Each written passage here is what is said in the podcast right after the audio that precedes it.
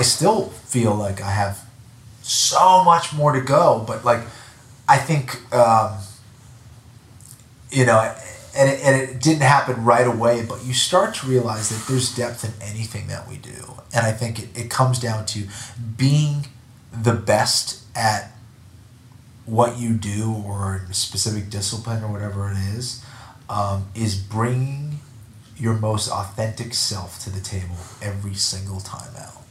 And when you do that, then you're truly living.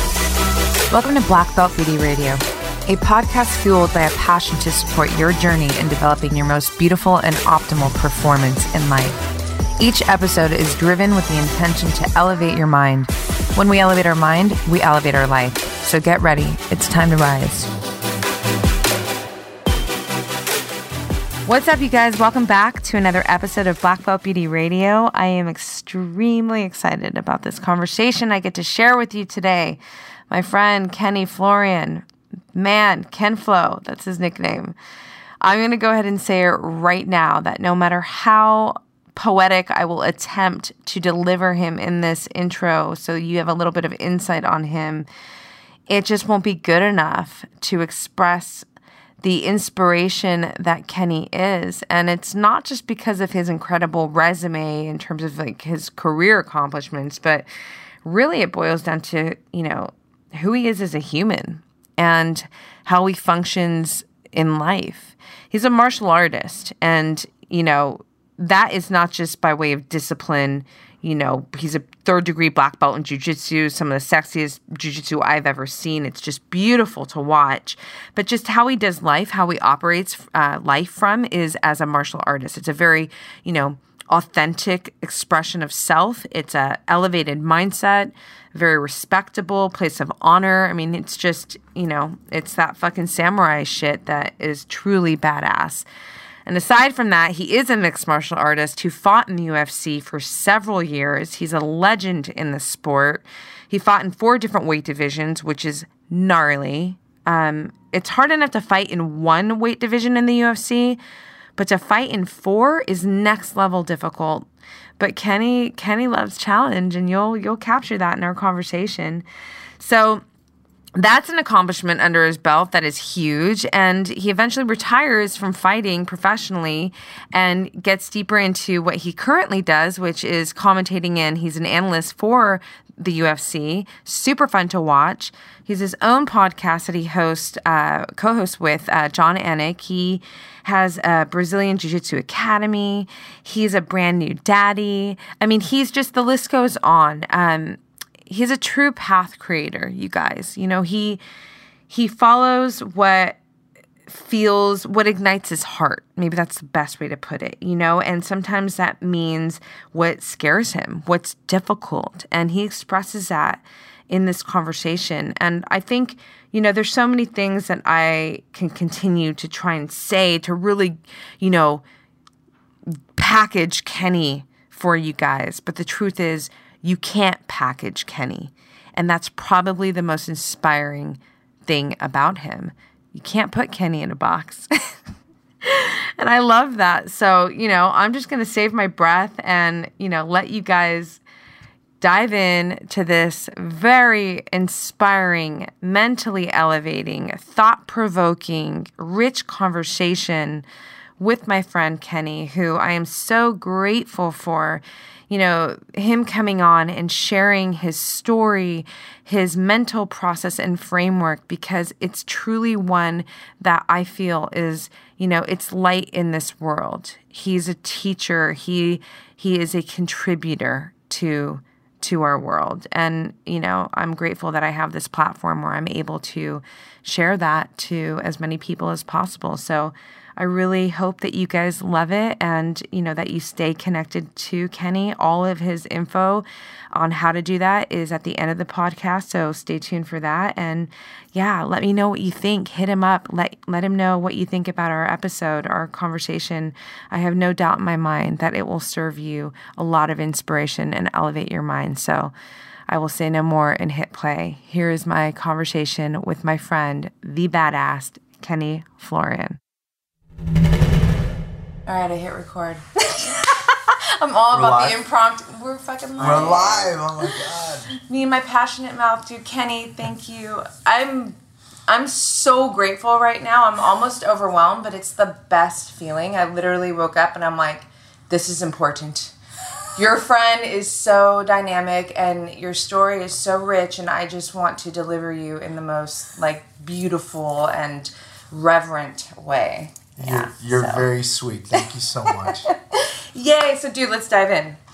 Um, so you, we just went down a list. Like, I'm like, okay, you're a martial artist. You're a UFC legend. You are a UFC commentator. You are a podcast host. You are a daddy. You just did a stint with BattleBots, Yes. right? I mean, what else am I missing? Superhero. Uh, superhero. Yeah, that'd be nice. That'd be nice. We'll just tell people that. We'll pretend. Uh, yeah, you know, it's funny. It's like when I look back at all the things that I've done, uh, you know, I uh, it, it's interesting. But at the same time, you know, I, I try to I try to live in like the undefined in some ways because you know all those things are great, but none of those things I I don't really want to define me in some ways. Martial artist, I think, is the coolest thing. Um, you know, being a dad is awesome. Uh, those are cool things that I don't mind as labels. But um, yeah, I I don't know. I, I kind of like keep people like keeping people guessing, and you know, you're a Gemini. You, Totally. you like, you like know, doing a lot of different things. I like doing Yeah. a lot of different things. So it's like. Um, that's been fun. You know, every single day, every single second, we have the opportunity to redefine ourselves and, and do something new and do something challenging. yeah, you're just continuously evolving, which I feel is if you're not evolving in life, then you're just kind of here. Yeah. You know, almost like dying slowly. Yes. Um, so I love what you just said. It's like, don't put me in a fucking box.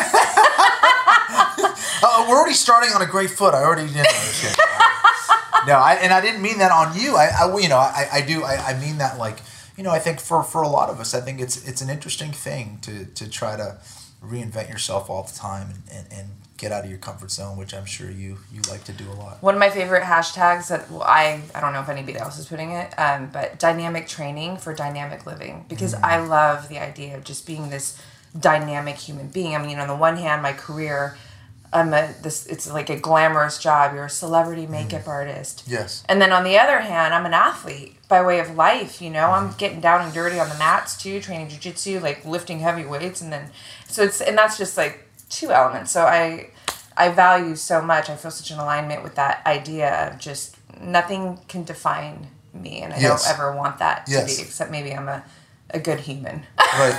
Keep it simple. Yes. Um, that which you are. So let's go back to like when you were a little you were a mini good human. Okay.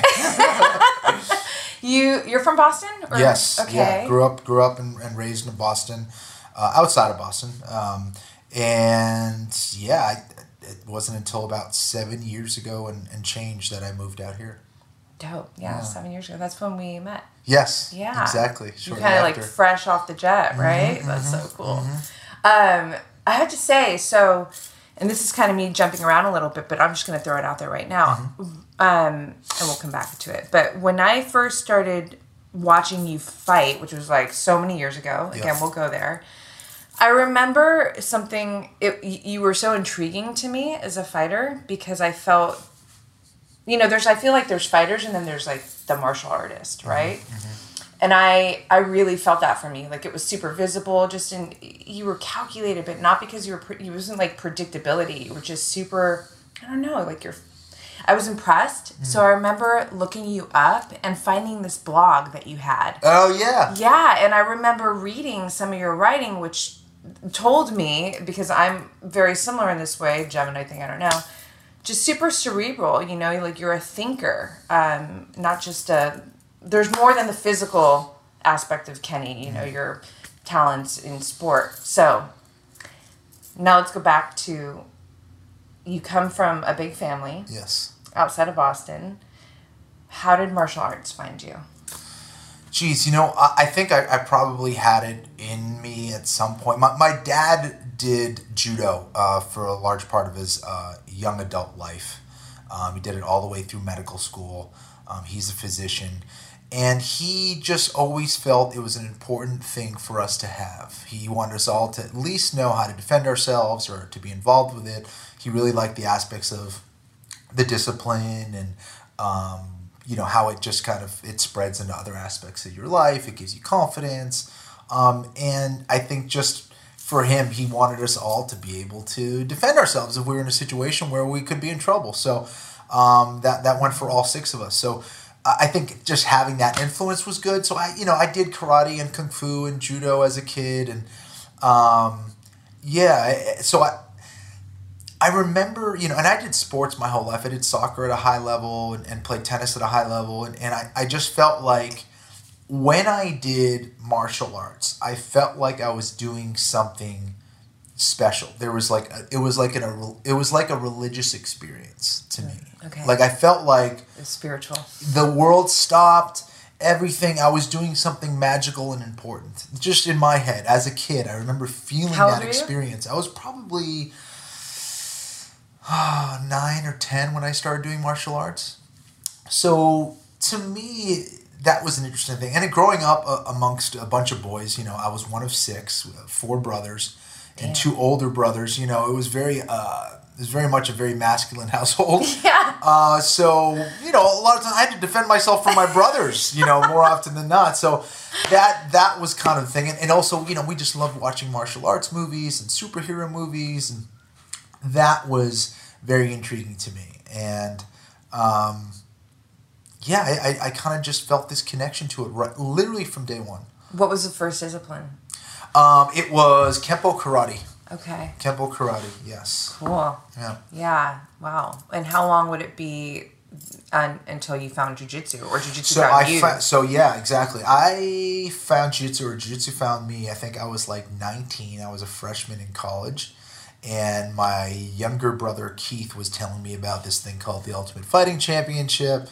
Um, and he's like, dude, all these martial artists from all the world, like all over the world, they get together and they fight in a cage and they see who the best is. And I'm like, wait, what? This is like what we've been talking about our whole lives. It's like, who is the best fighter in the world? Who would win? You know, wrestler versus boxer or whatever. And of course, I was immediately waiting for this badass like kickboxer to win it all and you know do everything we saw in the movies. And I said, well, who won? And he's like, this Brazilian guy's like, really? So I was immediately, I thought like this guy in the Amazon jungle who's like this savage, just like tore people's like heads off and like knocked them out. And I'm like, well, who was it? He's like, this guy from Brazil. I was like, really? I was like, so what did he do? How, how did he win the tournament? And he's like, there, he's just, he's this skinny Brazilian guy, man. He just like grabs a hold of you and like makes you tap out. I'm like, wait, what? Wait, wait, what? He's a skinny guy and, and he's making, he's like grabs a hold of you and he just, you have to give up. I was like, that's so anticlimactic. I was waiting for these crazy knockouts. He's like, yeah, I don't, I don't know how he does it. It's amazing. And then I finally saw it, you know, and I was just blown away. And I was like, wait a sec. Th- this is the real stuff. This is what I should be learning. This is what I've been missing my whole life. And That's what you felt really in Yeah. watching that. In the oh, absolutely, Wow. absolutely. Cool. I didn't feel, you know, initially when I was the story was being told to me, I was like, I hated it. I hated the story. I was like, no, that's not the way the story's supposed to go down. It's supposed to be a striker that knocks everybody out, and he's jacked, and he's, you know, just destructive, and he's this Hulk. He's like Jacare looking, Yeah, right? yeah, Like exactly, Yeah, exactly. yeah. And that wasn't the deal. And I was like, wait a sec. Wait, so that means I can maybe do that. And and that's what was really um, a powerful force within me again. And it just reignited that spark um, of the martial arts because I. You know, I had I hadn't done martial arts in a very long time, but I always felt I always missed it. I always missed it, and doing soccer was awesome, and it just it was like it was a perfect um, alignment in a lot of ways because I was constantly I was at Boston College. I was always getting in fights with the coach over playing time and this and that, and um, it it just wasn't fun anymore. For the first time in a long time, soccer was no longer fun, and it was at came at a time where I, where I was playing at the highest level that I ever played at, and it was sad. I was like really bummed out. But when Brazilian Jiu Jitsu came along and, and I finally did this Royce Gracie seminar out in Westchester, New York, it was like I, don't know. I had this mistress, you know, and I was constantly thinking about jujitsu all the time. I was literally obsessed. Where every single day, any free time that I had, I was thinking about it, um, and I wanted to learn as much as possible, as fast as possible. Um, and, and I think that's really what, what helped me. I just felt this love and connection to jiu-jitsu right from right from day one, and um, what's it's what led to me. Uh, it's what led me to to eventually compete in the UFC. Wow. Yeah, it's so I started training nine years ago, which sounds so crazy. Like I should be so much further along, but who's judging? That's right. I've been in the Nogi program for a while now. So, um, but I can relate that I remember once I learned the trap and roll, that was a wrap. Like literally, I started training twice a day. I was dreaming about jujitsu. Yes. I'm at a stoplight and I'm like trying to fucking go through moves in my head. Right. It's funny how that happens with some of us, but Yeah. with you, obviously, it was a whole, oh no! level. So wait, Yeah. hold on. So you, did you aspire to go to turn pro with soccer before? I'm I mean, I that. guess that was the hope, right? Okay. And, and even at the time, I don't even know if the MLS was really established at that point. I think it was just getting started. But even back then, it like it wasn't even practical, and it was super difficult, and it was like, you know, that that was a hope and a dream. Um, but I don't even know if they had the MLS up and ready yet at that point. It was, it was if it did, it was very new and very young. So um, as far as like being a professional soccer player in the United States, it was like, well, Yeah. um, maybe that can happen, but maybe not. Yeah. You know? Cool. So, So jujitsu, so jujitsu finds you. I'm so curious Uh-huh. when you decided that you were going to go to that first seminar. Yeah. I mean, I kind of imagine you finding a golden ticket. Like, Yes. No, it was. It was, and I didn't have a lot of money. I didn't have a lot of money, and, and my brother Keith and I, we we saved up. We um, we took my car down. We we uh, stayed at a like some crappy hotel, and it, I think it was a one day or a two day seminar, and we just loved it. We got a chance to meet our hero at the time, Royce Gracie, and um, it was an amazing experience. Just you know, straight out, and we also we we we felt like we were learning something almost that we weren't supposed to. It was like it was like a ha- like a hack. You know what I mean? A hack to the fighting, and um, the fact that it was it was so rare, um, especially on the East Coast at the time for us, that you had access to a Gracie or to Brazilian Jiu Jitsu. Um, wa- was amazing. It, it was um, a very special feeling. I'm Yeah, sure. yeah. Yeah, he's the man. Yeah. Especially in that moment. That was Yeah. like must have been unreal. Yeah, for sure. So you and your brother. So then, what happens from there? Um, how long did you? So you already started jiu-jitsu obviously, at that point. Mm-hmm. How long had you been training at that point? Um, no, so that was our really our first experience with jujitsu. That, that was our first experience with jujitsu, and then from there it was like you know we got all the tapes and we were off and running. Um, and I think we trained from the seminar, from the tapes for like maybe a couple months, and we did our first tournament right off the bat in some random place in Connecticut, uh, and you know I think we both like we both I think. Uh, competed in like intermediate division. I think they only they didn't even have belts. It was like beginner, intermediate, advanced. I think we either did intermediate or advanced or something crazy like that. And um, Keith tapped everybody in his division and won. And I think I tapped everybody leading up to the finals, and I lost in the final. Um, and that was a crazy experience, just competing against other guys that are trying to submit you and all that stuff. That was really fun and interesting. And uh, yeah, again, it was just like each time I experienced a new jujitsu thing, I became more and more hooked to the sport and to the art. And then it was at that tournament where someone you know asked it like where were we fr- where we were from and um, where we trained, and we were like we, we don't train anywhere. We just did a seminar and we learned from tapes and we trained in our basement on a rug. And they're like what? and uh, yeah, so they're like well, there's a place in Boston, Roberto Maia. Um, he's cousins with Renzo Gracie, and he just opened up a school, and you might want to check that out. And sure enough, like our, the tournament was like Saturday or Sunday, and I think we showed up at that gym on Monday, and and uh, the rest is history. Roberto was amazing. He had us train there for like you know we tried a few classes, and then he very graciously said, "You know what? I see that you guys love it. Your whole family can train, and they can train for free." And I was like, "What?" So it was just like the world just opened up to me, and and I'm a big believer that if you follow what you love and you follow what you're passionate about, the universe or God uh, aligns to you, and aligns to you, and, and opens those doors for you, um, for you to take that jump. Yeah, totally. Because a lot of people are afraid to do that. Yeah. They'll have the feeling, but they won't.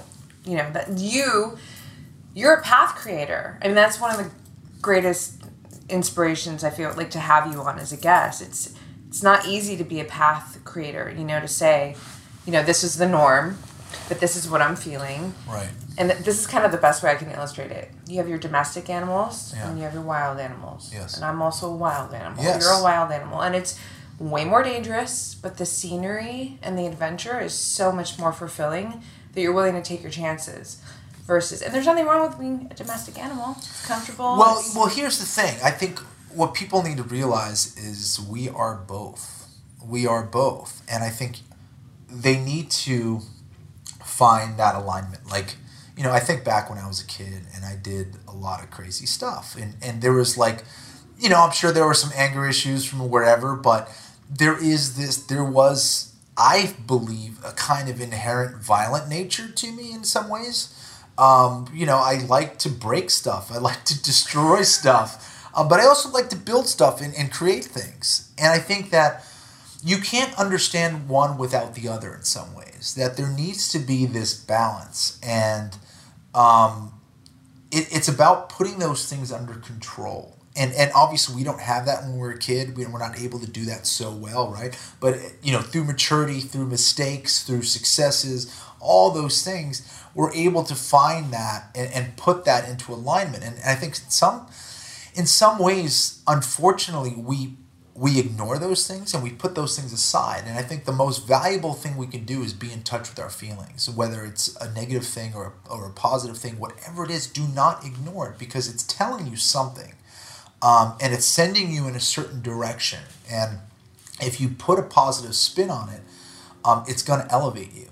And, and when you start to ignore maybe some destructive forces that are, are, are in you or whatever it is, it's going to build and it's going to manifest itself in some way, shape, or form. And if you're able to take it in and understand it and go, okay, well, maybe I can get this to turn into a creative force. I can I can take this possible destructive force or whatever um, and put it towards jujitsu Yeah. and and have it express itself in that way. And I think expressing yourself through art um, is is one of the most valuable things you can do. And it doesn't even you know whatever you can say it's art or whatever it is. Yeah. But doing it and, and having that energy um, disperse uh, in, in something positive, I think is is something that not everyone is doing. Uh, you know, and, and it's letting them, it's letting those forces kind of eat them alive. Yeah, override them. Yeah. Instead of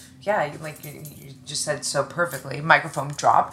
Um, it's it's utilizing it and having it work in your favor, and it's almost like if we take away the concept of even positive and negative, and just understand that life, in of itself, has opposing. It's almost like now I'm gonna go. There's a duality. There's a duality. duality There's that's no the doubt. word Yeah. and but it's really when when you synthesize it when it becomes one it's like that's that's where it's at i mean that's Yeah. like the man bruce lee Exactly. right that's the philosophy that i uh, feel so aligned with as well but yes. okay so let me ask you this Mm-hmm. after saying that um, did you know as you entered you know the fight scene that you had that were you aware of that part of you like the part of you that likes to break things and that was kind of aggressive which is kind of hard for me to imagine yeah, isn't yeah. that funny even though i know you're like a fucking fighter and it's and i know Yeah. you're lethal but you're such a sweet guy it's almost but going back it makes sense that Yeah. you can be both No, I, I I definitely I had that. You know, I definitely felt the duality within me. There there were times where I wanted to just, you know, climb a tree and be by myself and relax. There were times where I was, you know, playing music and singing and dancing as a kid. There were times when I was out, you know, with my brother with sticks playing swords. There were other times where I was like destroying a tree. You know, it was just like I remember one time my, my dad was coming home, no doubt, from a long day of work and he, me and my brother, and we had no idea what we were doing. We were just, I don't know. We had sticks and we were hitting the side of our brick house, chipping the corner of his house. So here he is working his ass off to, to have this nice house, and we are smashing the corner of the house as he pulls in the driveway. And he gets out of the car. He goes, "What the hell are you guys doing? What are you doing?" And Keith and I just looked at each other like, "I don't know. We're just doing stuff. We're doing stupid kid stuff."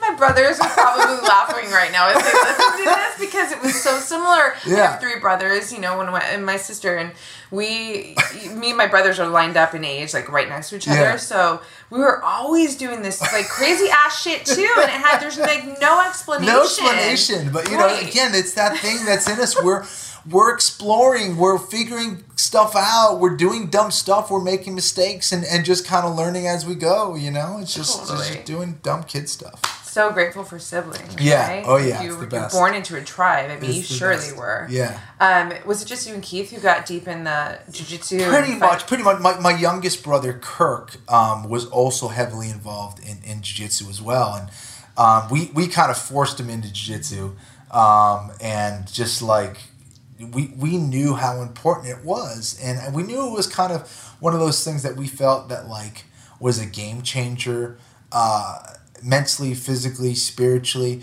But also i think when we were a little bit younger we were also kind of like hey it's guy shit. You got to know how to defend yourself. You got to know how to fight man. And and um, yeah i think it's one of those things that i think that like when you do something that's empowering, you can settle into who you really are.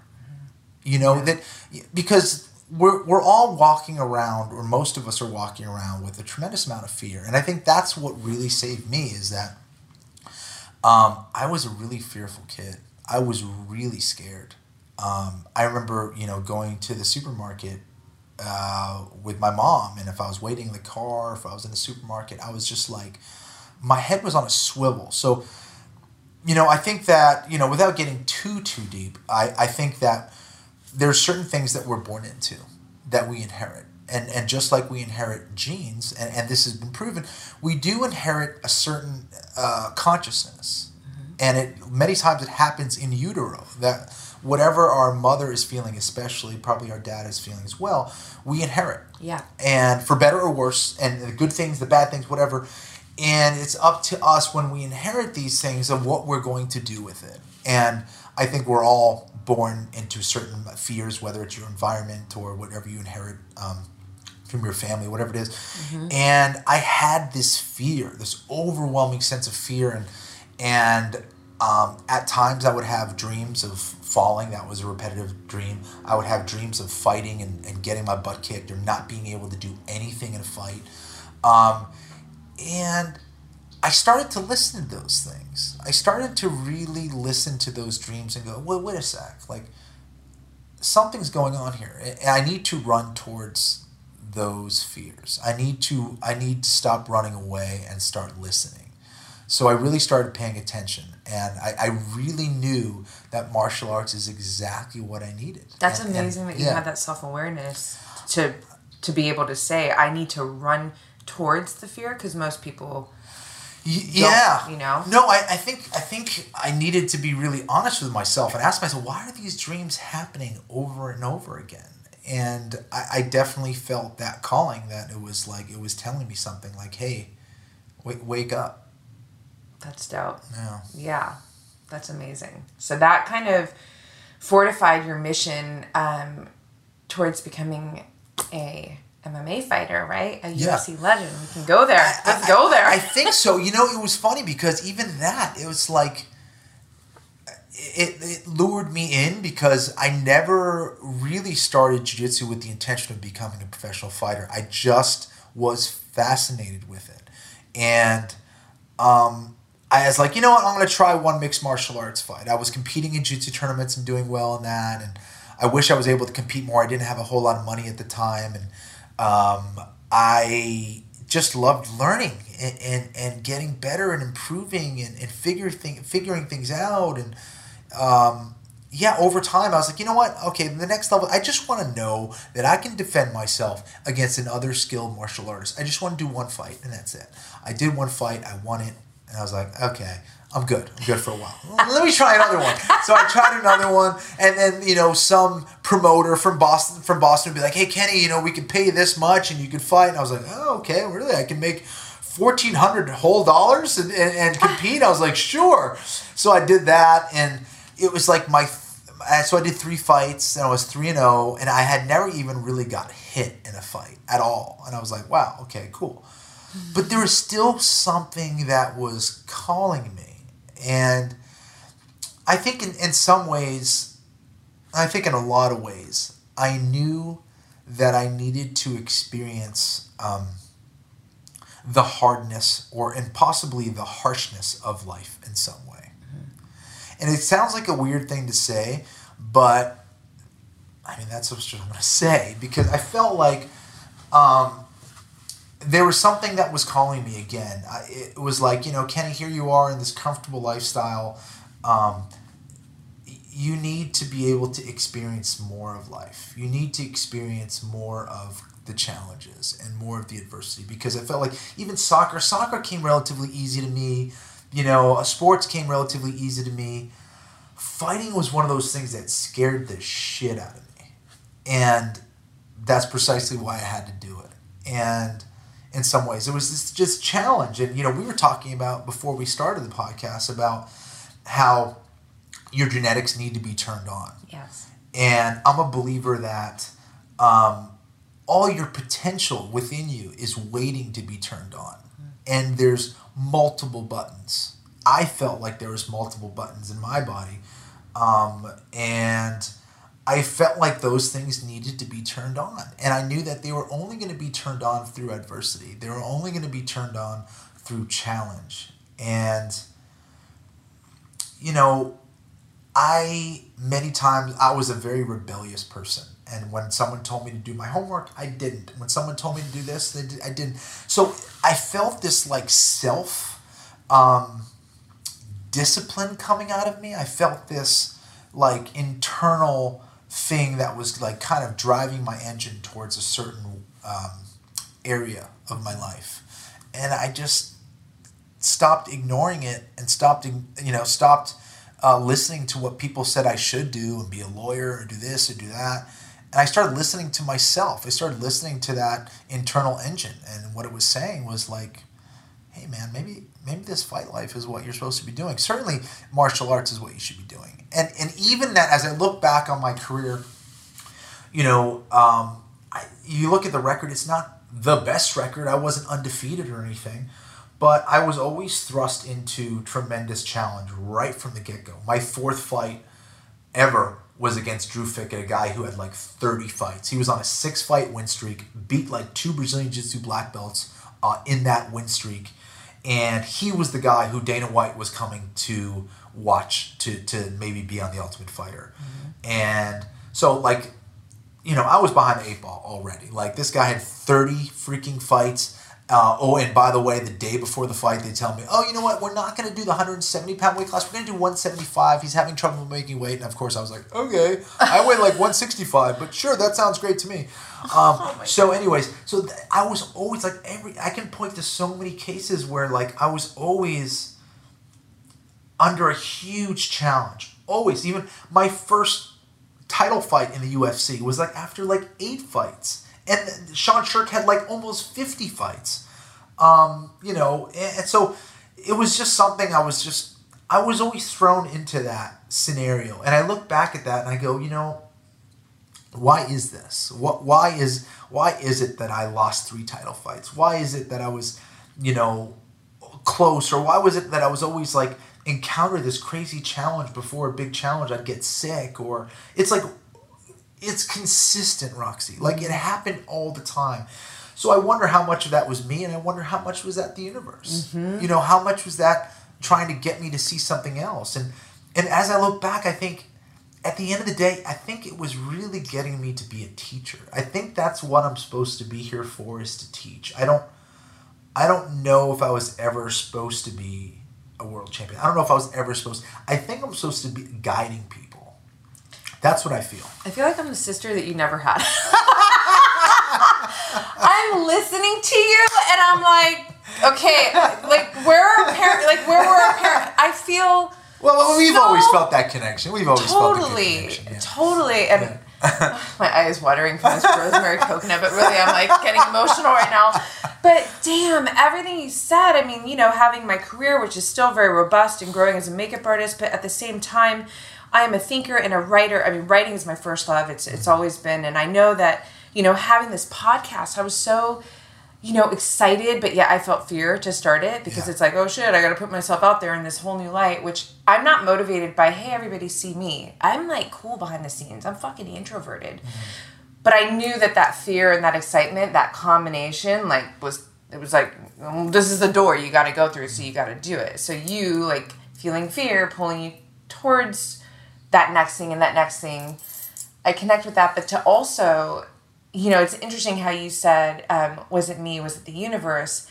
I my personal mindset is like the the universe matches a lot of you know what our frequency, right? And so mm-hmm. you saying, I knew that I needed challenge. I knew that I needed adversity, you know, to feel life and to essentially kind of grow yourself, mm-hmm. right? Mm-hmm. It's almost like, you know, the universe is like, okay. I mean, this is all my theory. Who knows? Um, but then to go to i think my purpose is to be a teacher damn first of all i see that i feel that for you i for sure feel that with me so i'm just i'm loving everything you're saying but by just going deeper into the details of your your story and then i feel a connection to it in my own life which is so rad and Yeah. yeah, that's amazing. And because, and the thing is, like, you fought in four divisions, which is gnarly. Yeah. I mean, the the Weight weight cuts. Yeah. yeah. You know, I think I remember it was your last one that was just that was really hard on your Yes, body, right? it was really hard. Um, to the point where like I felt like my kidneys were shutting down. Um, the two weight cuts down to 145 pounds were insane. I think I was coming down from like 185. So it's it was crazy, but you know I think at the end of the day, like it's about expansion. It's about expansion. It's about learning. It's about testing yourself, and I think that's really what was driving me. And you know, the universe is expanding. Everything that is within us, and and and I think that like you know the more the, the more mature i guess i get and the more i try to study myself and other things is you know we're we're not a part of the universe we are the universe because when you when, when you think when you think about your perspective on things whatever i see is what i see with my own eyes so therefore i am the way i take everything in is directly related to what's around me and to my environment and you know, it's you have to accept it all. You have to accept all that you are. You have to accept all that the universe is. And you know, we were talking about the destructive nature of things. Like we were born from a giant explosion. Like, you know what I mean? Like that's what started it all. There's violent things happening outside of planet Earth. There's violent things happening on planet Earth. There's earthquakes. There's you know, where there's magma underneath that's like ready to you know try to get out and explode and you're seeing that in Just Hawaii in right now. yeah, exactly. You know, so it's like there's some violent but then what does that do? It's it's it all leads to growth and expansion. Like all that stuff is almost necessary. Yeah. You know, so it's we can't and it's like what you were saying before you can't see it as positive and negative it just is and the moment you start to accept all that it is then you can kind of move forward with yourself and feel comfortable with yourself and and, and learn from all those forces and energies Yeah, you know, the other day I was kind of so every morning I journal for hours. good for you that's awesome Thanks. Yeah. Yeah. yeah, it's like journal. It's my So favorite time. Oh, it's so so important. important. Like I, have need to be doing to. it more i journal but i need to be doing more sorry go ahead No, it's okay. I I, know. it. Well, you I are a from that. thinker and a writer, and it's so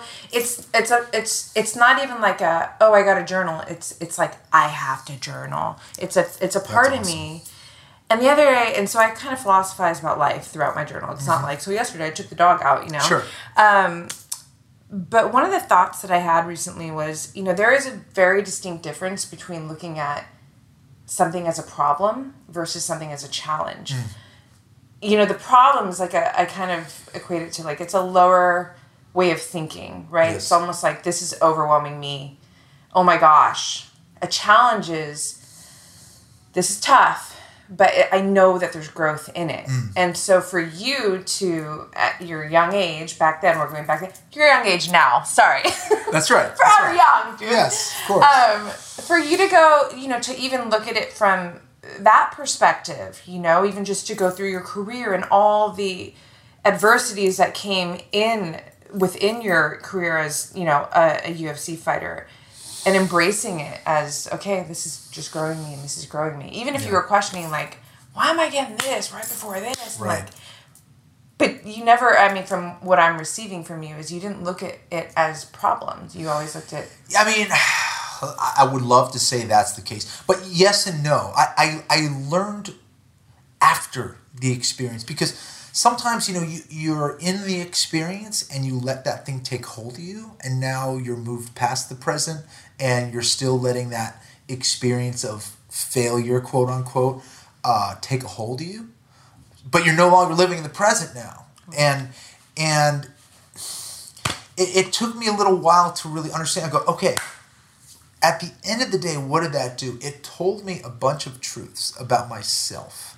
And when you accept that, you go, okay, now I can move forward. Now I can learn from this experience and and get better, you know, and, and and move forward. And it's it's tough because um, you see it as this blow to the ego. Mm-hmm. Um, but as soon as you remove that, you see you, you get down to the core of what's really being communicated, and um, you know it's it's one of those things that really drove me to improve. And but now I'm really starting to see the value of not seeing things as a problem.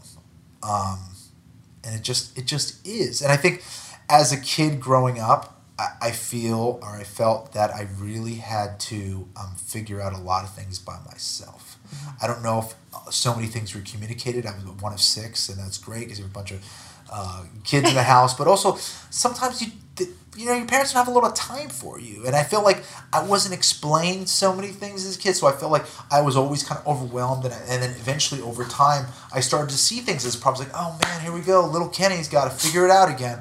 I'm not little anymore. I'm an adult. I can figure things out. I can, I can um, get better um, and, and improve from any situation. You know, there was, there was a great story from Al. My dog is attacking me right um, yeah. Um, there, there was a great story from the great philosopher Alan Watts, who I just yes. love, and he said there was a Zen master who walked into a restaurant, and um, there was kind of like that like little barbecue or like oven that was happening in the middle of the table, and he had taken one of those hot coals, and he saw the the very fluid nature of the waitress, and she and he said it looks like she has some Zen training. He's like, I'm going to try to uh, test her a little bit. So he took a hot hot coal and he threw it up in the air towards her, and she took her like kimono and she like caught it. So she like rolled with it. She didn't like catch it. She knew it was charcoal. She was super present, know it was hot. She took her kimono and she caught it. She went to the kitchen and she unloaded it with her kimono. Then she's like, okay, I'm going to test this Zen master myself. So she went in and she brought a hot coal over to the Zen master.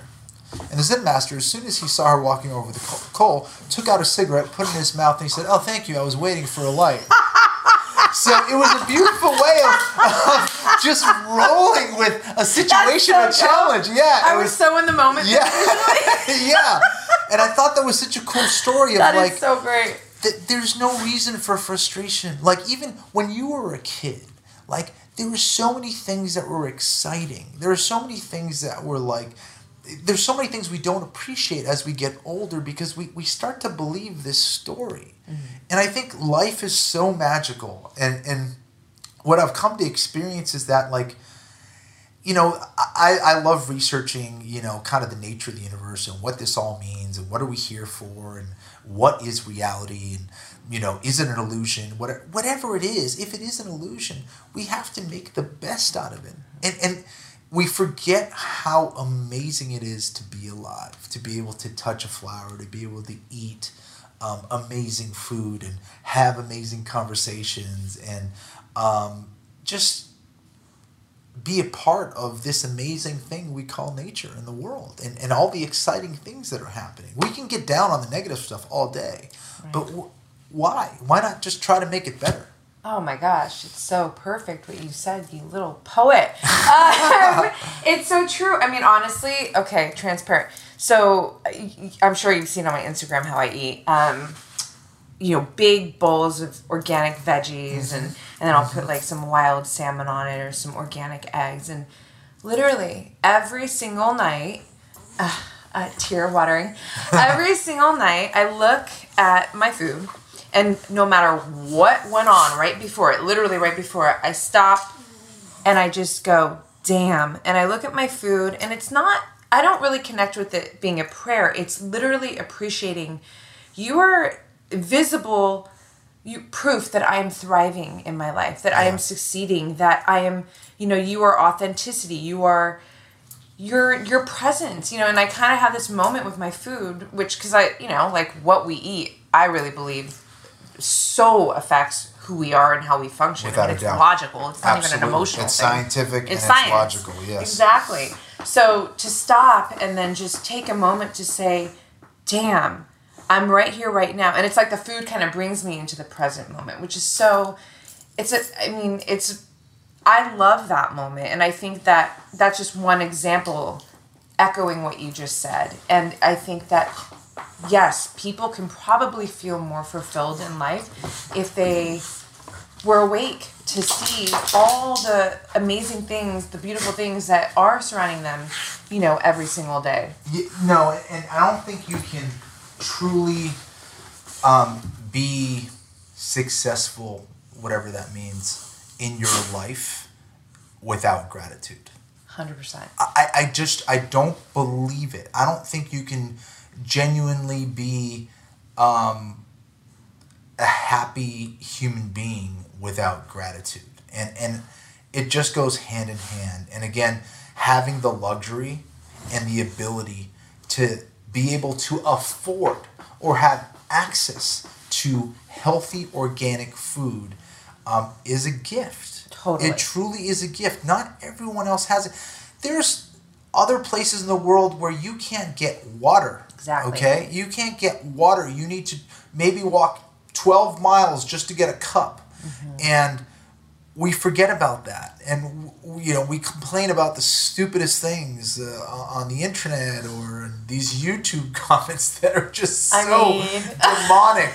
But it, you know, there's a lot of angry people out there. But here's what I'm saying is that, again, this is where the, you know, the power of um, not having leads to gratitude and all this stuff. Let's put those people that are complaining about all these silly things, let's put them in a situation where they can't eat. Yeah. And they can't drink and they don't have access to it and they're going to have to work for it.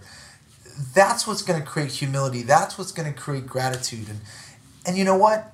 I didn't have that as much either. And and you need to trip and fall. You need to kind of get hit yeah. by the universe sometimes to wake up, right? And literally. yeah, and, and and it's like you know I, I would have loved to have learned the easier way of to have learned in, in other ways, but like you know um, you know losing my my youngest brother a, a year and a half ago. Um, you know, again, was one of those things that was awful, and it's still like I was crying about it yesterday, but it it does give me an amazing appreciation for my own life and what I have and um, and what other people are going through. And so now I don't I don't get as angry with people if they're in a bad mood or if they're angry or if they're sad or they can't get out of a certain thing, if they're addicted to drugs or if they're homeless or whatever. Like you have to understand the process in which that happens and you have to understand that everyone's going through their own stuff and you know, judging that person is is is the wrong thing to do. It, again, once you feel connected to everything, you start to understand everything. And you know where people are coming from, and, and you know that they just they're believing that old story way too much, and they're not living in the present. And I get it because I've done that. Yeah. I've done the same thing in little ways, different ways, not to those extremes, but um, it's allowed to you it's kind of generated more compassion within you. To- abs- yeah. absolutely absolutely. And uh, just understanding also that that could happen to anybody. Mm-hmm. anyone can go left or go right very quickly based on their experience. And i think again you know believing you know this old story um, of like you being born into this or that and everyone hates me or i'll never make it or i'm stupid or i'm not or i'm this i'm this you know it, it's just it, it's a falsehood you can create your life any way you want it it starts right now Yeah. it might take work but what great thing happens without work? Like, wouldn't it be pretty shitty if like everyone just got whatever they wanted and just like it took like a day? You know what I mean? That'd be be kind of cool, but not really. Everyone would probably walk cool around for and be maybe a day, yeah, and everyone would be- be a jerk. No one would appreciate anything. Nothing. So create that humility. Um, be become humble by working your ass off for what you want in your life. Absolutely. Period. No excuses. yeah we evolved from challenge Yeah. i mean exactly. it's a proven thing so Hundred percent. yeah that's so empowering to hear and i firmly believe that. I firmly believe that you know wherever we're looking is where we're going and that's something that you know when i meditate um, i kind of so it's like this i call her my muse. She's my highest self and it's like this communication thing that's happening between me and my muse and there are some really profound things that come to me through meditation sometimes and those words were an example of, of, of one time where you know wherever i was in my mind it was just like rocks wherever you're looking is where you're going Yes. you know um, do you meditate I do meditate you every do day. how long have you been doing it Um, let's see. Um, I meditated when I was fighting, but I didn't really understand meditation. Um, I probably just became, well, I just kind of understood meditation probably in the last like eight months or so. oh cool I feel like. Um, and what I feel it is, and again, may, maybe I'm misinterpreting. This is just my, what what has come probably from my own understanding. Is it's being in touch with the parts of yourself that maybe you've been ignoring, um, and it's being in touch with your humanity, with what you're feeling, processing it, and then letting it go. Uh, and, and the more practice you have doing that, um, you start to see that those thoughts and those images, they are, it's an illusion. It is an illusion that we, we live in a series of nows, an infinite amount of nows, right? I forget who said that, but that's just the truth. And, and you have to be able to sit with each moment, appreciate each moment, and accept all that it is. And it's not always going to be beautiful. It's not always going to be perfect. It's just going to be. And I think when you accept that, then actually the good things. It, it's like it's like a complete. Um, I'm trying to think of of the word, but it's um, it's essentially like perspective is what it- it's your you know? perspective. It's your perspective. You create your own world, and you create it any way you want. And it, and it's not going to get any better if you have this shitty shitty view towards the world. A hundred percent. You I think, and I just want to say that I think that, you know, I know that there's a lot of people who can talk about like, well, there's this kind of meditation, and there's this, and people Yeah. ask me sometimes like, what, what kind of meditation do you do? I'm like, what does that even mean? Right. You know, Right. It's I I don't feel that there's any one way, and who can really confirm that there is? Yes. This is the way. I Yes. think you know what you said is beautiful, and you know it. I I can I feel that what you said so deeply. I think um, one of the great things that I gain from meditation is this. It's being so at first let me say that as a writer i've always been able to kind of ha- and i only realized this recently it's i've always been able to observe myself through my mm. writing which is really special That's the It's huge powerful. benefit. Yes. right and so in meditation i feel it, it has expanded that to where i'm now observing my thoughts and what happens your thoughts manifest emotions and then your emotions are essentially kind of what you're living from and then that creates your reality so the the example that i love to give is like if I, you know, this is after like so many years of meditation, I'm sitting in traffic and somebody cuts me off, and I might have that ah, like Yes. fuck, mother. Yes. But it's now gotten to this point where in that exact moment, I can so see myself. Like, wait, who are you right now? What are you doing? What are I'm Right. like? No, no, come on, okay, pivot, and that's like, oh man, that's one aspect of meditation that I just you can't pay me to stop meditating because it's just so important. it, it's a huge, huge gift, and um, yeah, I think that observing observing yourself and being aware that to be reactionary means that you're not coming from the present. It means you're coming from an old place, and th- that's the big practice, and that's been the huge value for me of of letting go. And you don't understand those words until you meditate and you realize, oh wow, I got a lot. I got a lot. I got to let go. Yeah, Yeah. that's magic. Okay, so uh, there's so much to you. I want to. Um, can you talk a little bit just when you got to the point where you had to make a decision to retire? Um, you know that was a big decision, I'm sure for you. Did you feel ready for it? Um, geez, I guess I think there was the struggle of me dealing with the identity of Kenny Florian, the fighter, and now going into this uncharted territory, and and also not being able to experience that high level of adrenaline that you feel as a fighter when you compete and. And even also, you, you know, it's almost like uh, being institutionalized. You know, like what they talk about in prison, where you're just like used to this regimen. I had this regiment that was like, I knew exactly what I was going to do on Monday. I knew exactly what I was going to do on Tuesday. I knew exactly what I was going to do on Wednesday. Every single day, I knew exactly what I was going to do. It was going to be the exact same thing. It was going to be a routine of training, of mixing up jujitsu and strength conditioning, and uh, you know, doing my striking and doing my wrestling. There was a beautiful simplicity in a schedule, a set schedule of discipline. Um, and I lost that because, first of all, I retired because of my back. Um, it was really giving me a lot of trouble. I was in a lot of pain. And when I retired, I wasn't able to work out. Um, I wasn't able to work out consistently. It was really tough on me.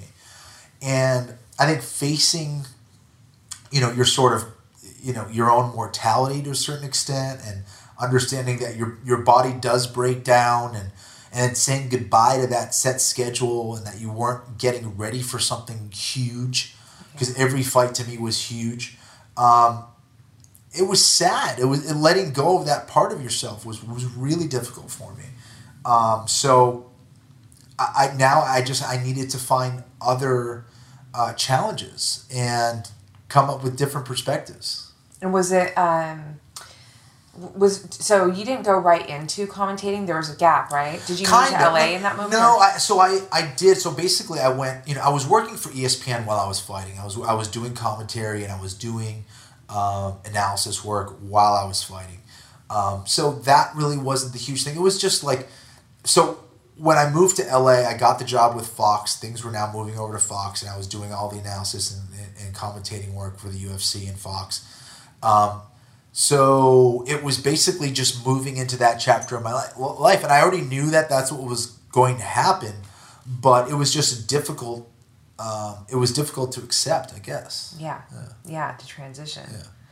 It's funny because you say letting go, but I wonder if you can see it now as you didn't let go, you grew from. Yeah, no, exactly. That's a great way to see it. So Absolutely. crazy. It's always Absolutely. the hindsight though, right? No, exactly, and that that's the value of like you said is meditating and, and, and the importance of your perspective and yeah, it's like I never would have been able. and also, I would go even further of like there was a time where I was kind of angry about it all, mm. and there was no true gratitude. There was gratitude, but there wasn't this like, wow, what a gift it is. Is that after this career that I have the opportunity to get paid to talk about the thing that I love and to pass my experience on to others and, and tell them what I experienced or to show them what the sport's all about.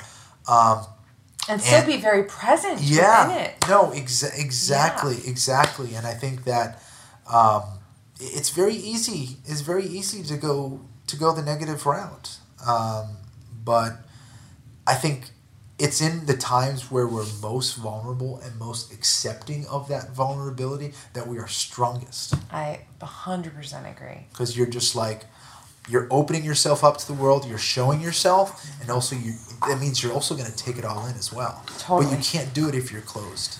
No. I mean, I think that, you know, I know I'm a strong woman and I know that that's how I'm received to the world. And I, I always say, you know, the reason why I'm able to be this strong, whatever this strong is, is because I am so soft. Yes. I, it's so true. I'm so sensitive. There's I'm that so duality soft. again. I know. Yes. like, yes. Gemini's. Yes. no, it's so much more than Gemini, but it's so true, and it's, yeah, it's yeah, exactly. Damn, I almost went down a rabbit hole. I was like, stay here, Rox. Yeah, yeah, yeah. I hear you. I hear you. Um, okay, so keeping us on the path. So you move to LA, you have this opportunity, you're you're in it and you're you're growing from KenFlo. Um, let's move into I mean, I feel like even just witnessing you um, doing what you do now, I feel it's so cool because I it's almost like I want to say did you hit a corner with it where you kind of fell in love with it? Like did that Yeah, I found a depth to it. I, I think of, and I'm still, I still feel like I have so much more to go. But like, I think, um, you know, and it, and it didn't happen right away. But you start to realize that there's depth in anything that we do, and I think it, it comes down to being the best at what you do or a specific discipline or whatever it is um, is bringing your most authentic self to the table every single time out. And when you do that, then you're truly living. And, and um, so you got to know yourself, but then you know yourself through the things that you do. So they work together. And then you start to say, okay, well, how, you know, in, in the example of, guess, uh, I guess, of, of broadcasting, it's how do I bring a certain part of myself that is truly me to to communicate what I want to communicate, and um, I, I think that's where people either connect with you, connect with your vibe, or not. And um, my goal is to try to bring an authenticity to what I do every single time out, and you know I'm learning to try to do that hundred percent, hundred percent of the time.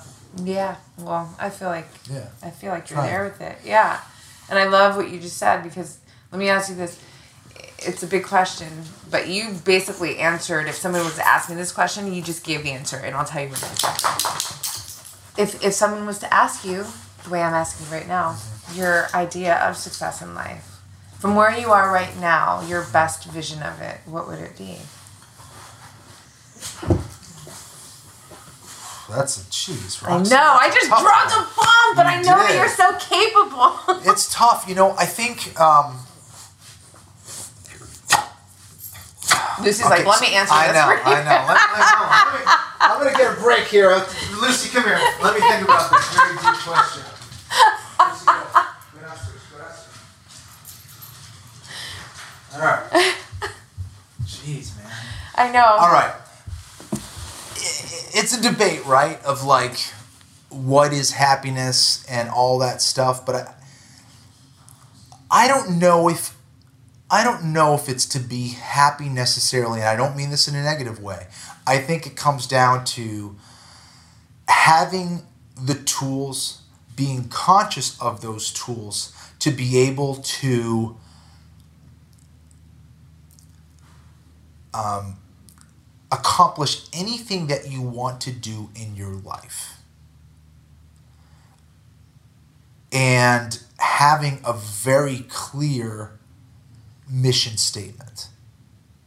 So I think you need a very um, defined goal uh, for yourself, for your own life, something that you believe in, something that you're not quite sure if you can do it or not because that's the excitement of it and i think that's where um, maybe god lives or that spiritual places because it's it's um, it's something you can't see it's something you can't touch it's it's you know you're not sure if you, it, it's only your faith and your belief that's going to bring you there so I think it's having that belief, it's having love. I don't think anything great can be accomplished without love. So um, I think that that's the important thing.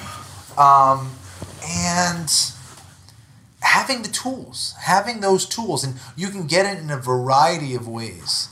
Um, you know, you can get it through sports, you can get it through martial arts, you can get it through, you know, life lessons, you can get it through the, you know, the mentorship of others and all those things. But at the end of the day, it has to be you. It has to be you.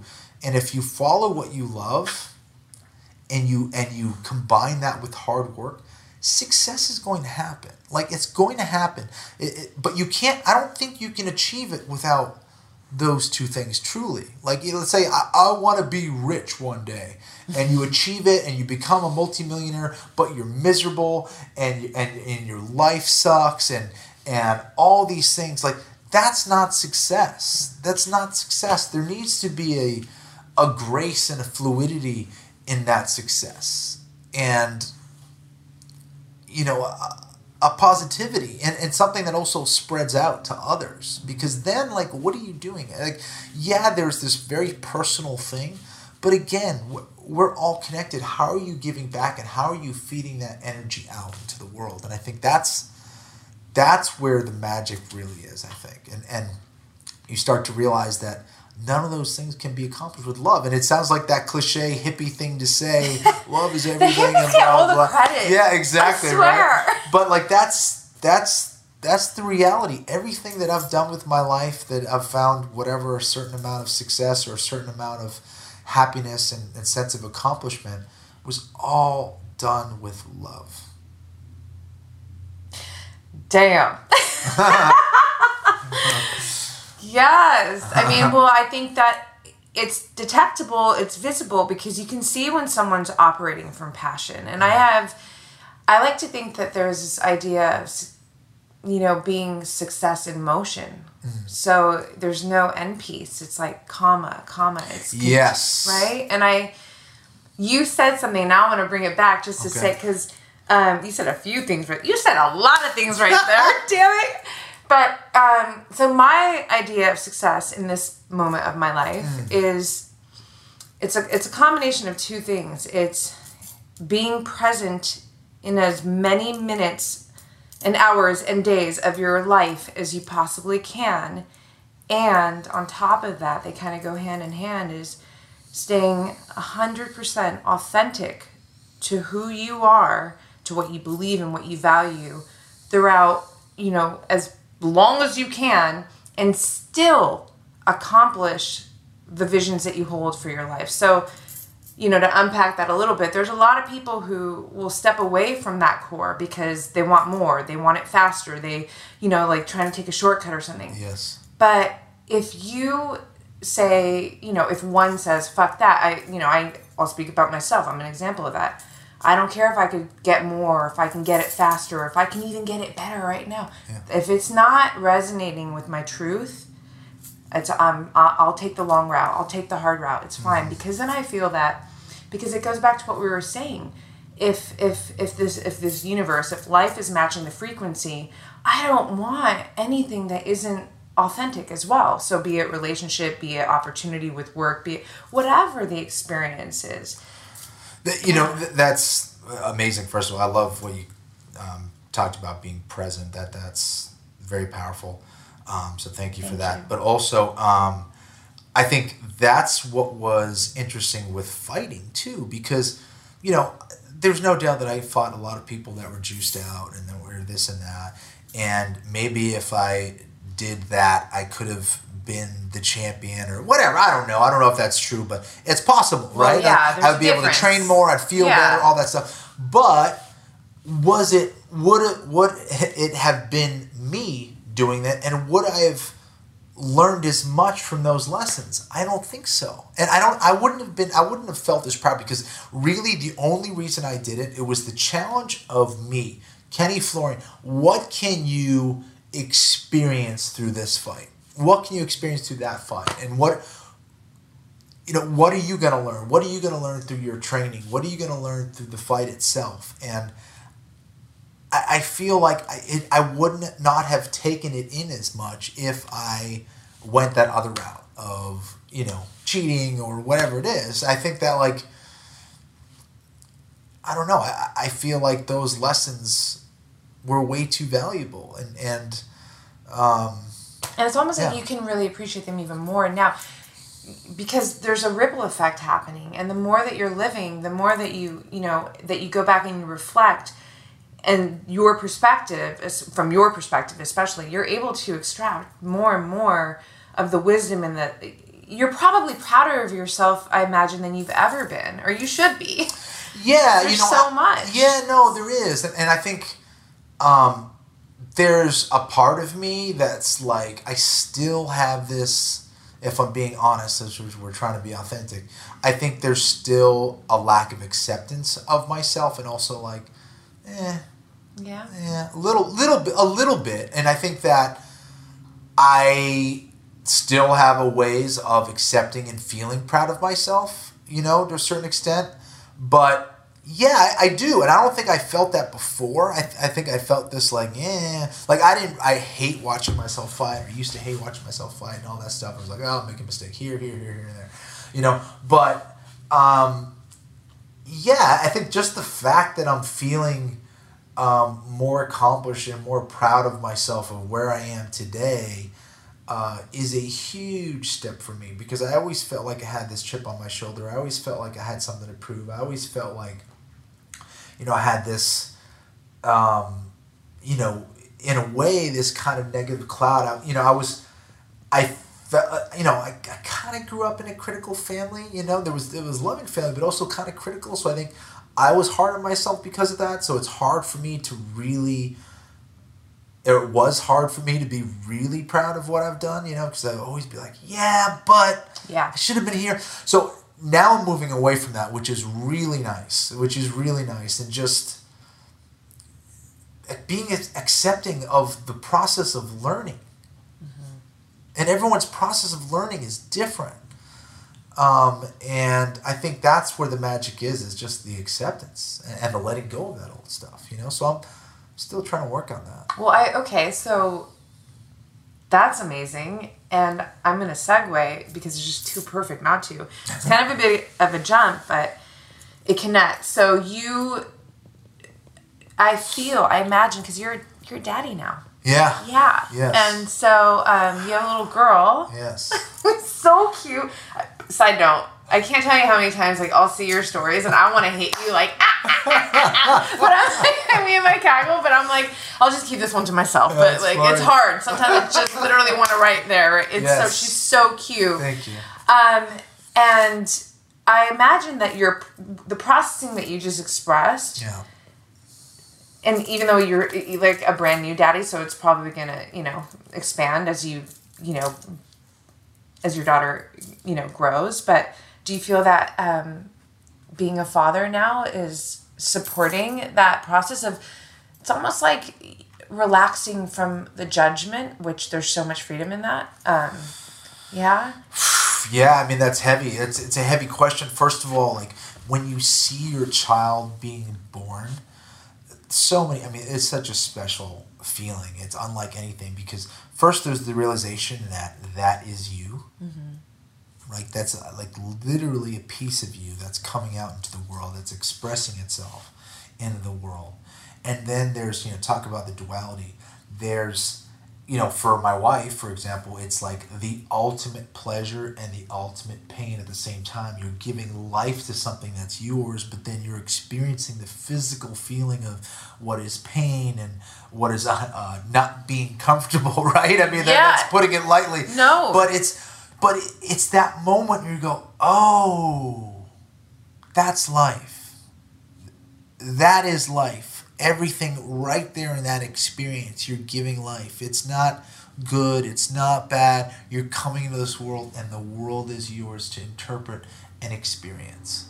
And, and, and from that perspective, I need to give her all those tools to be able to be her best and most authentic self as she moves on through this world, as she experiences all these nows.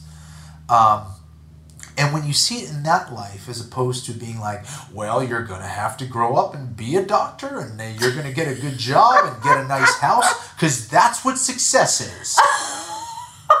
Money. You know, like, you know what I mean? It's like, no, like, Money. yeah, sure, hopefully she doesn't have to worry about those things, but it's like, how about just giving them the tools to just be the best part of self and find the things that they love and chase and and you know fulfill all of those loves and and and also be able to do it in in a safe way and in you know so yeah I, I I look back on my experience and I and and when you see your child born you realize just the amazing um, opportunity that you have to rewrite things you know I had a lot of good things happen in my life, but there's been some bad things, and there's been some mistakes. I've been a lot of mistakes that I've made that I've learned from. I hope I learn I've learned from, and that I could pass on to her, and you know, just allow her to express herself in, in the best way possible, and and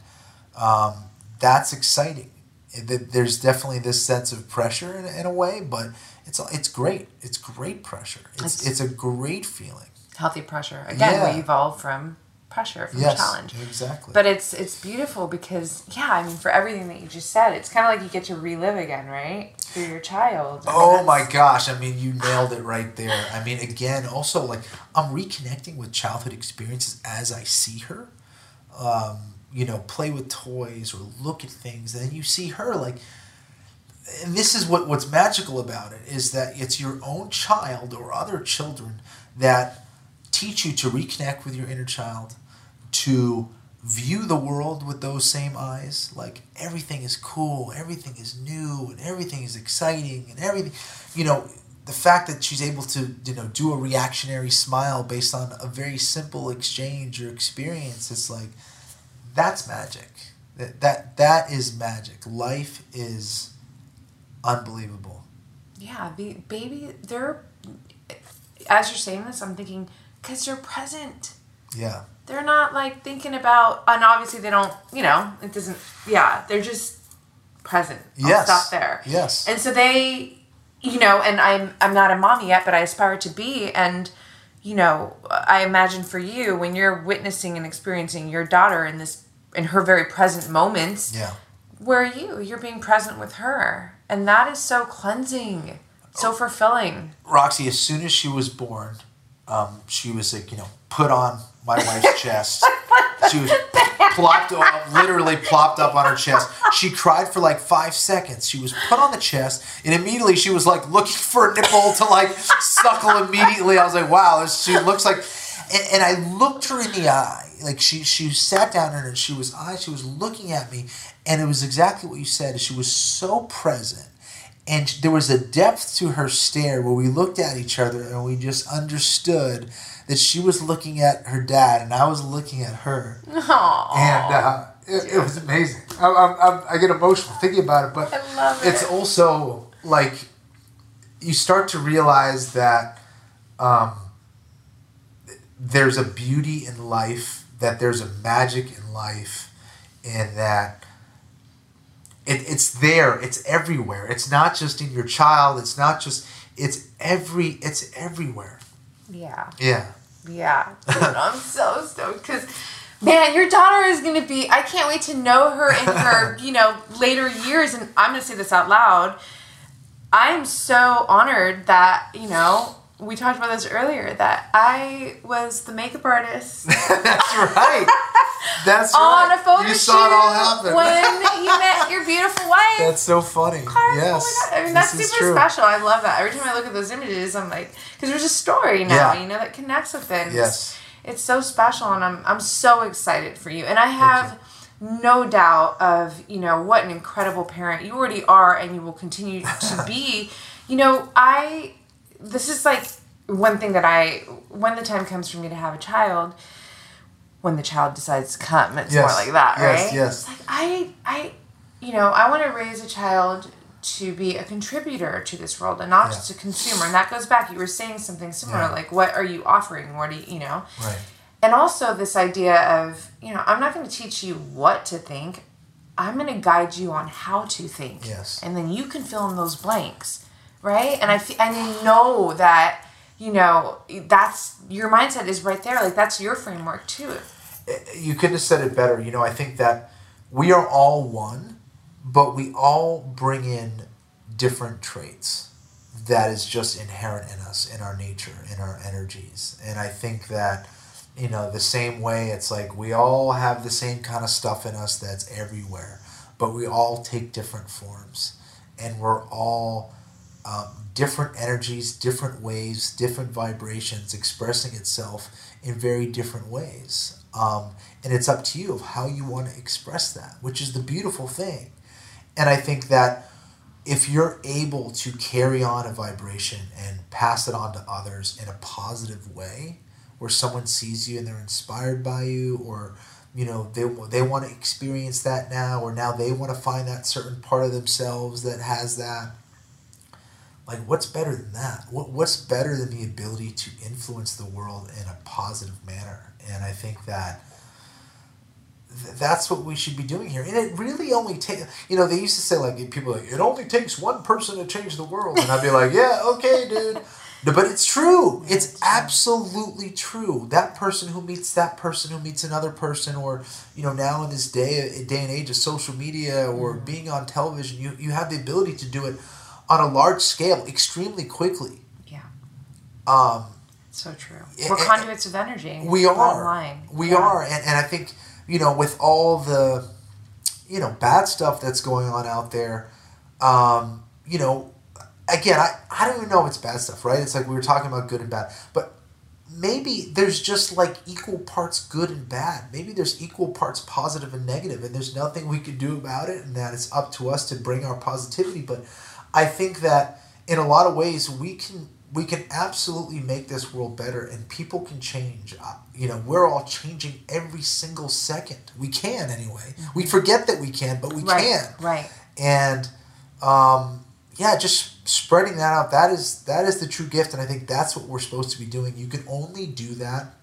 if you know yourself, if you have that authentic uh, need to want to spread that goodness as far as you can. Yeah, absolutely. It's what you're doing. It's what I hope, you know, my podcast is aspire, you know, that's the inspiration behind the podcast. Absolutely. Right? It's so important and it and yeah, I mean, it's the most fulfilling feeling when they're just to put a pin in one thing. I mean, you could be, you know, I can go get my coffee and the person serving me the coffee is on autopilot like how's your day, you know, and Yeah. most people are like, eh, and there's Sure. okay.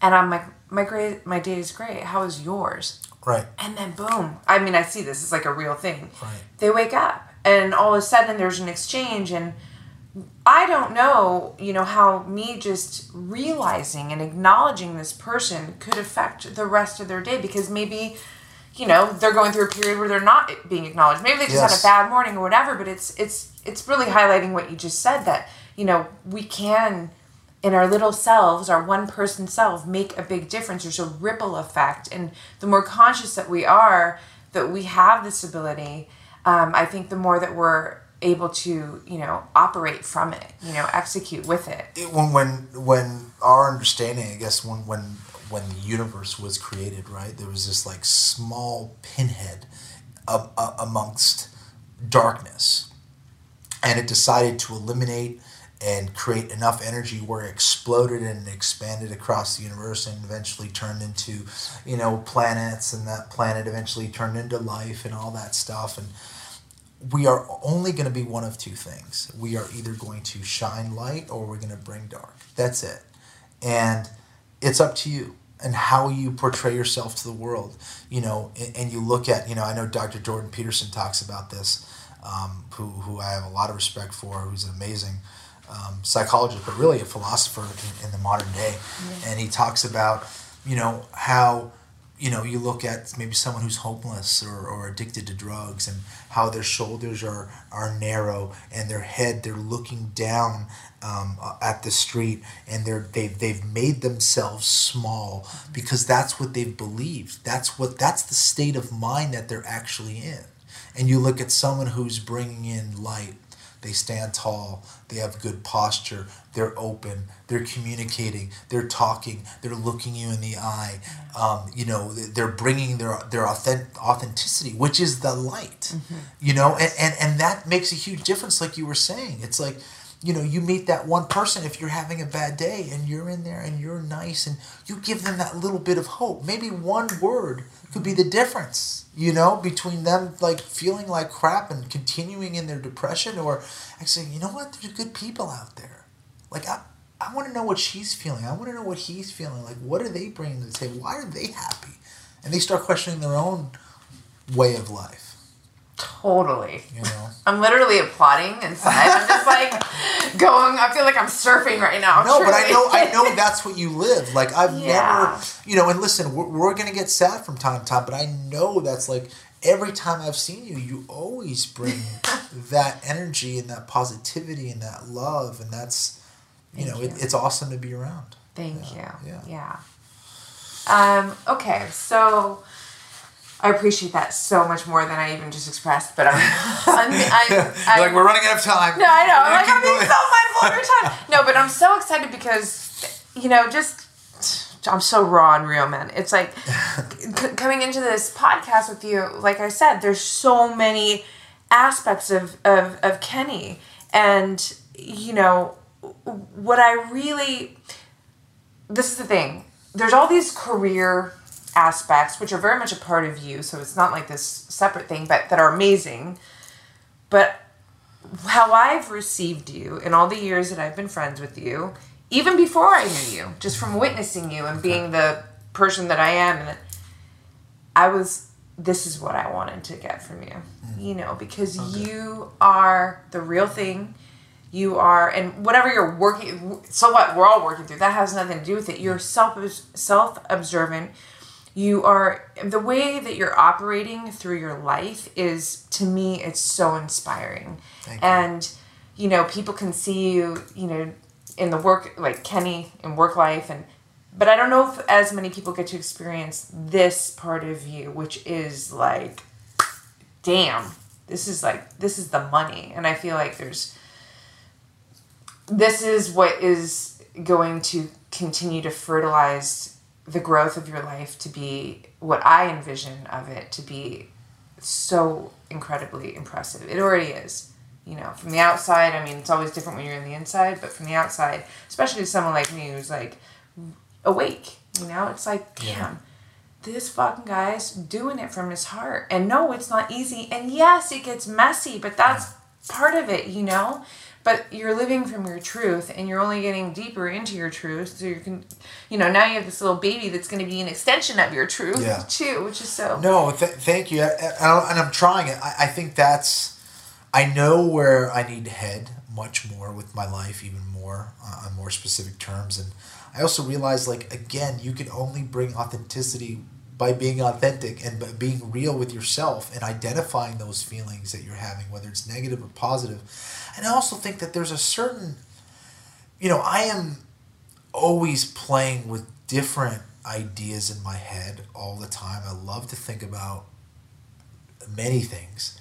Um, but I also think that like there's there's a point where you have to play with all those different things in order to find like who you are. Like almost there's a way of like um, you know getting to the craziness so you can bring out a certain genius, you know? And I think that, um, not that I'm a genius or anything, I'm just saying to, to bring something special out, I think that there needs to be, um, you need to be open and vulnerable and there's go it's going to get it has to get confusing yeah. it has to get confusing if you really want something to be sparked that special and i think that's that's what I want to bring for myself and for my family and for my friends and for my loved ones and the people that I work with and and my students. Um, because there's no I can sit here and, and they can listen to our words all the time, but it's a different thing when you meet Roxy. It's a different thing. You know what I mean? Like yeah, the, the energy down and experience Kenny. Yeah, yeah, there's the words, but there's also the energy that like yes. is transferred, and I think that like you can you can't fake energy. You Yeah. can fake words, but you can't fake energy. And I think that's that's a powerful thing, and, and you could only do that through authenticity, and, and that's what I'm trying to bring as much as possible. And, and um, you know, it's, it's meeting people like you and talking to people like you that helps bring that out as well, and it's inspiring. You know, and that that's that's why we're friends, and that's why. Hell yeah, that's You know, why we're friends. for so long, I know. It's still Yeah, going so, strong. yeah. So, okay, I gotta get you out of here. Well, I'm in your house. I gotta get I gotta get me out of here. But let me um you have a jiu-jitsu academy, Yes, right, in yes. Brentwood. Yes. What's the name? I haven't heard So it out it's ever. it's Meraki. It's Meraki, and a lot of people Beautiful. say Merakai or yeah, uh, Mer, uh, Meraki. Um, Meraki is a Greek word. I guess they use it in other languages as well, but it means to um, do something with love, passion, or a piece of yourself. To put a piece of yourself into your work, and that word really resonated with me, and it's a part of like how I've tried to live my life, and I think it's it's a part of how other people have lived their lives and and should live their lives, and I think that um, we all need something. We all need something to strive for. We all need that one goal. We all need that very distinct path in our life, and the only way you could really charge forward and make up a lot of ground and, and have amazing experiences by putting everything you can into it putting a piece of yourself into your work but not in a bad way not not in a work that you hate find something you love and then do that it's way easier yeah, then it's not even work, right? It's Not just work. passion. Exactly. Just yeah. So, um, and the school is obviously open to public. It right? is. It is. Okay, Thank cool. you. Yes. So So, I'm gonna have it in the show notes. Meraki Brazilian Jiu Jitsu. You have to come visit finally. I am. Um, we we tried to make a beautiful aesthetic and, and really It's make gorgeous. it a place where you know, like you know, going into a martial arts gym can be really intimidating for people. Like, wait, wait a second, I'm, I'm paying you money to get choked and armbarred. okay, yeah, sure, cool. Yeah, you know, so I wanted to make it a space which was like artistic and beautiful and It's inviting. illuminated from what I've yeah, seen. I haven't yeah. been there yet, but yeah, it's very bright lit and just um. We have art on the walls, and Unintimidating. yeah, you know, Yeah. and there's other gyms like other gyms that do the same thing, which is great. But I think, you know, I really wanted to show the art part of it because there is that art part of it. There is that ability to learn the moves, but you're only doing Brazilian Jiu Jitsu when you're really expressing a piece of yourself in Jiu Jitsu, and that's where the Meraki ties in. Is that you're only doing Jiu Jitsu when you're when you are the Jiu Jitsu, Damn! right? I couldn't even hold that in. That So was so that's- dope. that's- it is so true. That's the highest level, right? That's when you're really when you are actually being it. You are it, and you are it, and everything. Yeah, for sure. I And it's a great way to damn. remind yourself of it. I love that. Yeah, because I always look at I'm like jujitsu is life because you know you can always kind of Yeah. equate jujitsu in every aspect of life, but I've never heard anybody say that you are jujitsu, and that's so perfect. Pin. Um, okay, so yes, I'm definitely officially gonna get my ass there. I'm super excited about Cool. it. And then um, BattleBots. That's coming out, or like it's, happening it's- now. it's- so yeah, we're in the third season. So I was a part of uh, the seasons when it was on ABC, and now they're having their 2018 season on the Discovery Channel. So it's going to be on the Discovery Channel on and on Science Channel, uh, and on the Science Channel. Uh, it's on Discovery Fridays, I think at eight o'clock. You might have to check your listings for that. But uh, yeah, so that is a really interesting show that I had the opportunity to become a part of. It's engineers from all over the world, guys that work for NASA, guys that work for SpaceX. Um, you know, a regular person, like, you know, it's everybody, all different facets of life, people who have contracts with the military, they create these 250 pound robots that fight each other and they have different weapons and different strategies and different engineering and different parts, like different metals and and they basically, you know, they fight each other and then it all culminates with this uh, tournament and they see who the best bot is a lot like the UFC right? And uh, it's it's who has the best mind who has the best driving skills who has the best ability to fix their bot in, in these pits and it's it's amazing. You, you meet some really interesting characters and uh, it, it was fascinating for me to be a part of. I had a blast doing it. I do it with um, Chris Rose.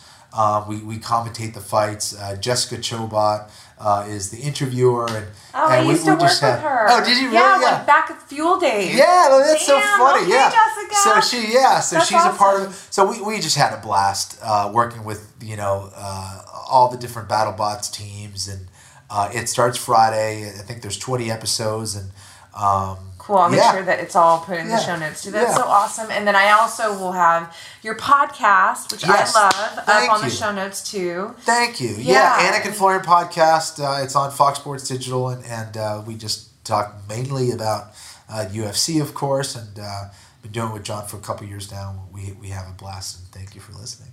Yeah, dude, so much more. And I'm excited because I just know that there's so much more coming from you. And whatever it is, I know it's going to be amazing. So, you. um, damn, you dropped so much inspiration and wisdom knowledge. I'm so grateful. You Thank- did as well. Oh, so th- Thank I love you. talking to you. We've always I had these deep conversations. So I'm not surprised by you doing a podcast. I think it's exactly what you're supposed to be doing. And I also think, I also think, Roxy, that you are very, very curious and love having awesome conversations. So it's an excuse for you to get together with interesting people and learn a lot yourself and just, you know, have Oh, amazing God. conversations. So eh, again, Dude. as a fellow Gemini and as a person who likes to do the same thing, you are killing it, and I love that you're doing it. It's very, very Thank much you. needed. I'm Yeah. literally turning red because you know what I feel my face looks like right now? You just called me out. You know the emoji with the glasses? Yeah, yeah. I'm the nerd! Exactly. Undercover nerd! No, hundred percent, and that's I love it. That's just, you're doing exactly what you're supposed to be doing. Thank you. Hell yeah. Yeah. When it gets hard, I'm just going to hear that echoing, you Yes. know, those words in my mind. So, can you tell our listeners how to keep up with you? Social media? Sure, yeah. Um, let's see. Uh, on Twitter, it's at Kenny Florian. On Instagram, it is at Kenny Florian as well. Um, and uh, they can check out MerakiBrazilianJitsu.com. And uh, yeah, thank you for, for putting up with my voice for so long. You're amazing. All right, you You're guys, I got to get out of here and let him get back to his life. But thank you guys for listening in, and we'll catch you on the next one.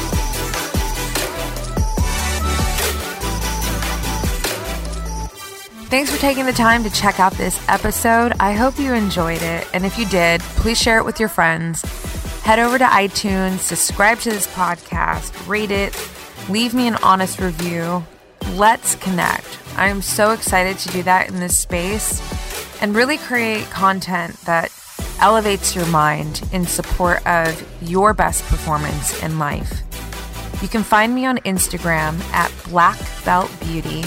I'm active there every single day, and I look forward to connecting with you all. So, thanks again, and I'll catch you on the next one.